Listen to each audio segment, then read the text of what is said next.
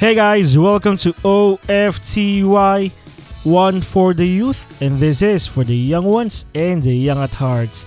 This is your host, Timothy Abaya.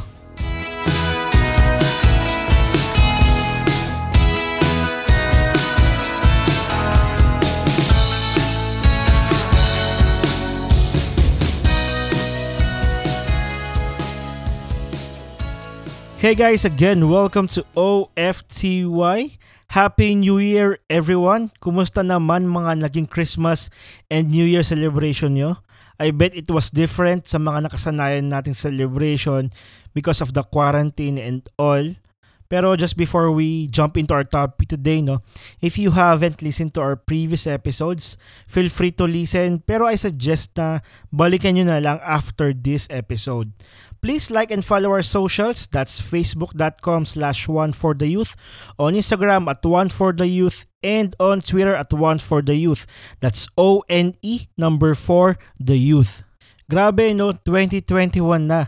Imagine we survived 2020. I am sure all of us will never forget that year. Grabe, dami nangyari last year and most of us really didn't expect na mangyayari yung mga bagay na yon. I know lahat tayo, one way or another, we were affected by those things. I am sure as a society and personally, we have learned a lot. Today in this episode, before we totally move forward to 2021, let us take time to look back on the things that happened last 2020. Then share ko din sa inyo yung mga personal highlights ko last year. I may not be able to mention all the things that happened last year, but I will try to choose the things that I think got most of our attention. So, ready na ba kayo? Let's get into it. The first one is, I think ito yung pinakauna nangyari talaga last year, was the Taal volcano eruption. Yes, nung pumutok yung Taal. It was so memorable sa akin kasi it was also the day I proposed to my girlfriend noon na wife ko na ngayon. Grabe, we were in Marikina that time. Papunta kami actually sa venue ng proposal ko. And then, binuksan ko yung radyo, tahimik sa kotse. So, narinig ko yung, yung news na, ano, na pumuntok yung taal. Pero syempre, hindi yun yung focus ko that day kasi magpo-propose nga ako. So, ramdam talaga namin yung ashfall nun sa Marikina. And yung pagtipong after ng proposal ko, paglabas namin ng ano ng restaurant, yung kotse ko punong-puno talaga ng ashfall. Tapos syempre isa pang reason kung bakit hindi ko rin makakalimutan to is uh, yung province ko kasi is Batangas. Though medyo malayo yung mga relatives ko. Syempre hindi mo mapigilang mag-worry. So mag-message kami sa kanila. Minsan daw nararamdaman nila yung lindol, parang lindol kasi cause of eruption, uh, eruption ng ano ng vulkan. Pero okay naman sila. Medyo yung ashfall, medyo ano sa kanila salungat sa kanila. Batangas City kasi sila. Yung yung ashfall papuntang Metro Manila. Eh. So kaya ramdam ramdam na ramdam natin 'yon. Then I think it is also the first incident that people started to buy face mask kasi hindi nga naman talaga maganda sa health kapag nakalanghap ka ng ash. So that time sabi ko, buti na lang talaga nag-yes yung wife ko. Wife ko ngayon na nag-propose ako. Kundi madudurog yung puso ko na parang ash kung nag-no siya during that time, we were with our friends nung una nung nag-propose ako. Then syempre, we want to celebrate na kaming dalawa lang nung ano, nung fiance ko na that, that time. So, nag-coffee na kami. Nag-coffee pa kami. Yung kahit na nag-wiper na ako, hindi dahil sa ulan, dahil sa ashfall. Pero we want to take the time to celebrate yung ano, yung, yung pagiging engaged namin. So, January 12 yon that was so memorable for us. Second big thing or major news na nangyari last year was the death of Kobe Bryant. Yes, nung namatay si Kobe. Sabi ko nga, if girls or some boys cries when watching K-dramas, men and sports fans, ito ang nagpaiyak sa kanila. Or should I say, nagpaiyak sa amin. Grabe, if you love basketball and you love sports, I'm sure na kahit hindi mo personally kilala si Kobe, affected ka sa pagkawala niya. Actually, I was never a Lakers fan. Alam ko magaling si Kobe, pero hindi talaga ako fan ni Kobe. Pero nung, nung narinig ko yun, parang, ha, bakit? Tapos, tapos, yun pa yung unang-una ko nabasa at that time. Kumbaga, Kobe is one of the biggest name in NBA hindi lang sa NBA pero sa sports in general.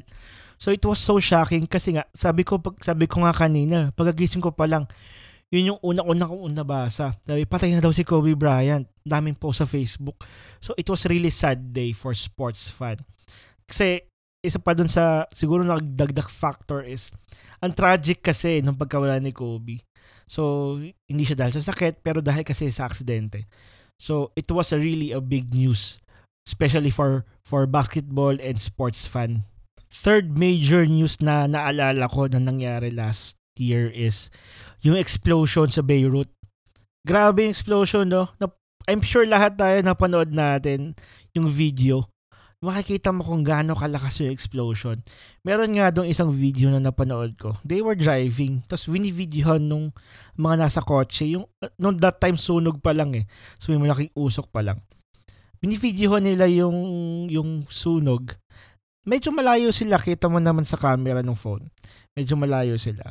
Tapos biglang sumabog ng malakas. Nung sumabog, kasi napahinto yung kotse, tanggal yung rear view mirror ng sasakyan So, ibig sabihin, ganun siya kalakas. Kasi kahit malayo sila, ramdam nila yung explosion. And grabe yung nangyari kasi ang laki ng radius or ang laki nung, nung affected na area.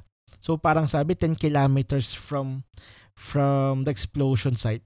Yun yung affected na area. And sabi ng sabi sa news, the cause of the explosion started una fire muna, sunog muna. Then may naka-store daw kasi doon ng mga ammonium nitrate na alam nating explosive. Kaya nagkaroon ng malaking explosion, kaya nagkaroon ng malaking pagsabog. Fourth news or major things na nangyari last year is yung malalakas na typhoon. 'Di ba as a nation sa Pilipinas lagi nang may bagyo, 'di ba? So sana yung mga tao sa bagyo. Pero yung last year talagang kakaiba yung lakas ng mga, yung mga bagyo. If I'm not mistaken, no, yung mga bagyo na malalakas talaga are yung bagyong Kinta, bagyong Rolly, bagyong Ulysses, tapos pahabol pa yung bagyong Vicky. I think sila yung notable na malalakas talaga. And dahil sa typhoon na yun, sobrang daming nabaha, daming nawala ng, ng, ano, ng kabuhayan or ng, ng bahay. Naalala ko before, uh, naranasan ko mag, ano, naranasan namin mabaha ng family ko. That was 2009. Uh, Ondoy noon. First time na nabaha nung bahay namin. And that time, hindi naman gano'ng kalalim. I mean, malalim na rin naman yung baha nun. Hanggang bewang, yung baha. Tapos, ang hirap talaga maglinis, promise. Yung puro putik yung ano, yung sahig nung, nung bahay namin. Tapos, ang dami namin gamit na ano, na, as in naputikan talaga, yung iba tinapon na namin. So, imagine yung yung mga nakaranas ng nakaraang bagyo na yung baha, lagpas bahay pa nila, di ba? So, may mga nakikita kang kotse na kalutang. So, grabe yung news na yon and I'm so thankful kasi nakita yung mga ano, yung pagtutulungan ng mga Pinoy. Kami ng wife ko, we try to help especially dun sa Cagayan area. So, nag-donate kami kasi I think that's the most that we can do that time. So, ayun, grabe yung news na yon yung masakit pa dito, no, yung bagyo sumabay pa sa coronavirus, sa COVID. So minsan sa ano sa mga evacuation areas, wala nang ano, wala nang social distancing, minsan wala nang face mask kasi saan nga naman sila kukuha ng face mask, 'di ba? So thank you thank you very much sa mga taong tumulong sa mga affected ng bagyong 'yon. And of course, ito yung pinaka major news or major thing na nangyari last year. Hindi lang sa country natin, no, pero worldwide was the COVID-19 or coronavirus. Till now, hindi pa nawawala yung COVID and corona, di ba? It's once in a lifetime na magkaroon ng pandemic and in ha- it happened in our lifetime.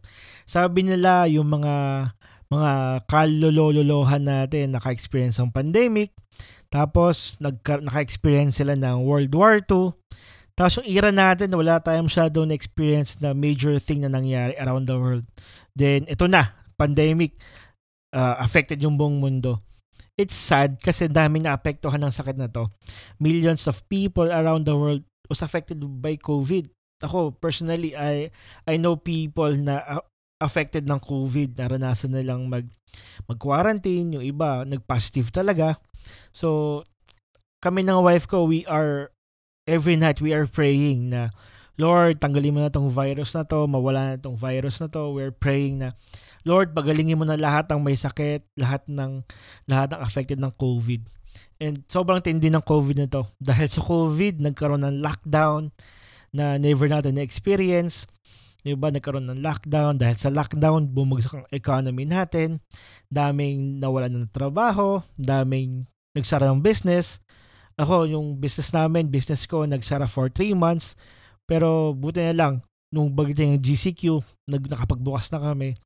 Dami nag-adjust in terms of working kasi uh, hindi, syempre major adjustment yung work from home. Hindi naman sanay yung mga tao sa work from home. Ngayon, eh ngayon sanay na. Before, nag-uumpisa, hindi naman sanay yung mga tao.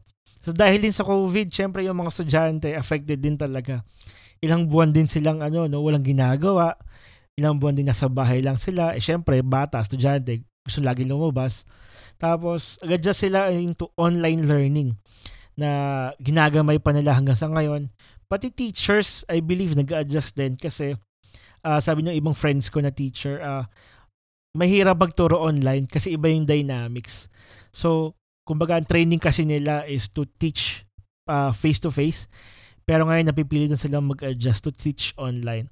So, pag-pray natin yung mga estudyante at yung mga teachers na na maayos, maging maayos yung learning this co- panahon ng pandemic. So, I think that's the five major things na na naalala ko na nangyari last 2020 and yung COVID nga hanggang ngayon meron pa rin. So, yun yung mga nangyari last year. Even though 2020 is really not a good year, sabi nga nila, it's really not a good year. There are things naman na maganda na nakita natin last year, especially during lockdown. Una siguro is na-appreciate natin yung simple things, na-appreciate natin yung matulog ng mahaba, appreciate natin yung ano spending time with family. You got to spend more time with family. Kasi madalas 'di ba pag yung normal days uh, mas nakakakwentuhan natin yung ano yung mga kaibigan natin. Lagi tayong nasa labas. So uwi ng bahay para magpahinga na lang 'di ba? So ngayon mas nakakakwentuhan mo na yung family mo. Then last year then we we learned to spend less. Ako personally less kain sa labas. Na-appreciate yung pagkain sa bahay 'di ba less spending yung mga hindi naman natin kailangan. So what we buy is yung mga essentials lang talaga. Madami din naman na magandang nangyari last year. 'di ba? So ngayon I want to I want to take this opportunity to share the things that I'm really thankful for last 2020. Una, syempre, kwento ko kanina, yung proposal ko sa wife ko noon. Kasabay talaga siya ng pagputok ng taal. Again, that's January 12. Nasa Marikina kami noon. Kwento ko kanina na umuulan ng ash. Second thing that I am thankful for last year is yung season ng wedding preparation namin. I really learned a lot that time. I got to know my fiancé more. Uh, nakilala ko, nakita ko kung paano siya magplano. Nakita ko kung paano niya planuhin yung finances. Nakita ko paano siya mag-respond pag ako naman yung nagsasabi ng mga mga plano ko. And then, nakita ko din kung paano siya mag-respond nung marami na kaming ano, marami na kaming passionate discussion. You know what I mean sa passionate discussion. And challenging talaga magplano noon kasi uh, nagkaroon ng lockdown eh. Naalala ko, noong time na yon uh, dapat pupunta kaming Ilocos ng family ko para mamanhikan. Then nagrenta kami ng Airbnb. Sabay nag-declare ng, ng lockdown. So, yung dates ng papunta namin ng Ilocos, yung papunta okay pa naman. Pero ang problema namin, baka hindi na kami makauwi. Kasi magsasara na yung Metro Manila. So, thank God kasi kahit na kinancel namin yung ano, yung pamamanhikan, thank God kasi pati yung Airbnb namin na-refund pa namin. Eh, naging okay naman lahat. Tapos, uh, dahil nga may pandemic, dahil sa lockdown, daming restrictions, so we have to let go of some of our suppliers uh, change venue kami kasi yung original venue namin hindi feasible. Tapos uh, from 200 guests napunta sa 50, tapos napunta sa 10 people kasi ano uh, ah, 10 lang yung allowed sa GCQ eh. So 10 lang yung guest namin sa wedding. Tapos ano, uh, iba talaga, iba talaga yung ano nangyari noon. Sobrang grace grace ni Lord sa buhay namin. Na kasi yung original plan namin, pana-scrap eh. Yung plano, yung uh, na plano namin from January to June na scrap, then we have to plan our wedding in three weeks para matuloy yung wedding namin. And that's the third thing that I am thankful for. That in spite of the pandemic, we got married. Grabe hirap magpakasal nun kasi papers pa lang ang hirap na kasi hindi priority ng government yung kasal kasi nga bawal mass gathering. Pero we are thankful sa mga taong tumulong sa amin, sa mga taong uh, sumuporta sa amin para matuloy yung wedding namin. Because of the things that happened last year, sa mga nangyaring positive, sa mga nangyaring negative, dami kong natutunan last year. And I want to share, I want to take this time to share to you three things na natutunan ko last year. Una is perseverance kumbaga, ano eh, being persistent in spite of the challenges. Uh, dahil ko natutunan especially nung wedding preps namin na ang hirap talaga, ang hirap magplano ng wedding. Tulad nga ng kinakwento ko kanina. Pero sige lang, tinuloy namin. So I encourage you guys, di ba? Na minsan kahit na mahirap yung goal natin, mahirap, kahit na mahirap yung inaabot natin, sige lang, gawin mo lang yung best mo. And pray to God na ano, God will give you the grace para maabot yung goal mo. Walang sukuan. Kasi minsan alam mo namang para sa'yo eh. Pero it doesn't mean na basta-basta na lang siya darating. Minsan kailangan mong paghirapan talaga. Second thing na natutunan ko is to be grateful I learned to appreciate simple things. Kasi pag nasa bahay ka lang, lahat ng makikita mo simple lang, di ba? I, sabi ko nga kanina, I appreciate my family more. And I'm grateful na kahit na madalas ako yung alay sa bahay namin noon nung nakatira pa ako sa parents ko. I mean, ako yung alay. Tagabili ng vitamins, tagabili ng gamot, tagabili ng kung ano-ano pa. Eh, I'm thankful kasi I stayed healthy and strong. And sobrang naging grateful din ako sa mga people na tumulong sa amin sa journey sa journey namin ng wife ko. And third thing na na ano na natutunan ko is uh, my faith in God grew stronger. Alam natin na it was a chal- it was challenging for all of us. Challenging sa akin kasi hindi lang dahil sa wedding preps ha, pati yung business namin affected. So ilang months nga nagsara yung yung business pero ano, pero thank God kasi nakasurvive. May mga transactions na hindi natuloy, pero thank God kasi ano, na-bless pa rin yung business namin. 2020 was a challenging year for all of us. Sa iba, ito siguro yung worst year nila. But thank God kasi we survived 2020. Kung nakikinig ka ngayon, sabihin mo sa sarili mo, I survived 2020. As I end, let me share to you this verse it says in Isaiah chapter 43, verse 18 to 19, Forget the former things, do not dwell on the past. See, I am doing a new thing. Now it springs up, don't you perceive it? I am making a way in the wilderness and streams in wasteland. So let's forget the former things. Hindi naman ibig sabihin eh makakalimutan mo na lahat na nangyari sa iyo last year. But let's not live on the past. Kumbaga, kumbaga, let's move forward to 2021. And I believe that God has something great in store for us this 2021. Thank you for listening to this episode. If you were inspired and encouraged, please share this to your friends and classmates. And if you know someone who needs to hear this kind of message, please share this to them. If you want to support this podcast, just email me at onefortheyouth at gmail.com Do like us on Facebook. That's facebook.com slash one for the youth. Follow us on Instagram at one for the youth and on Twitter at one for the youth. That's O N E number four the youth. See you next episode. God bless.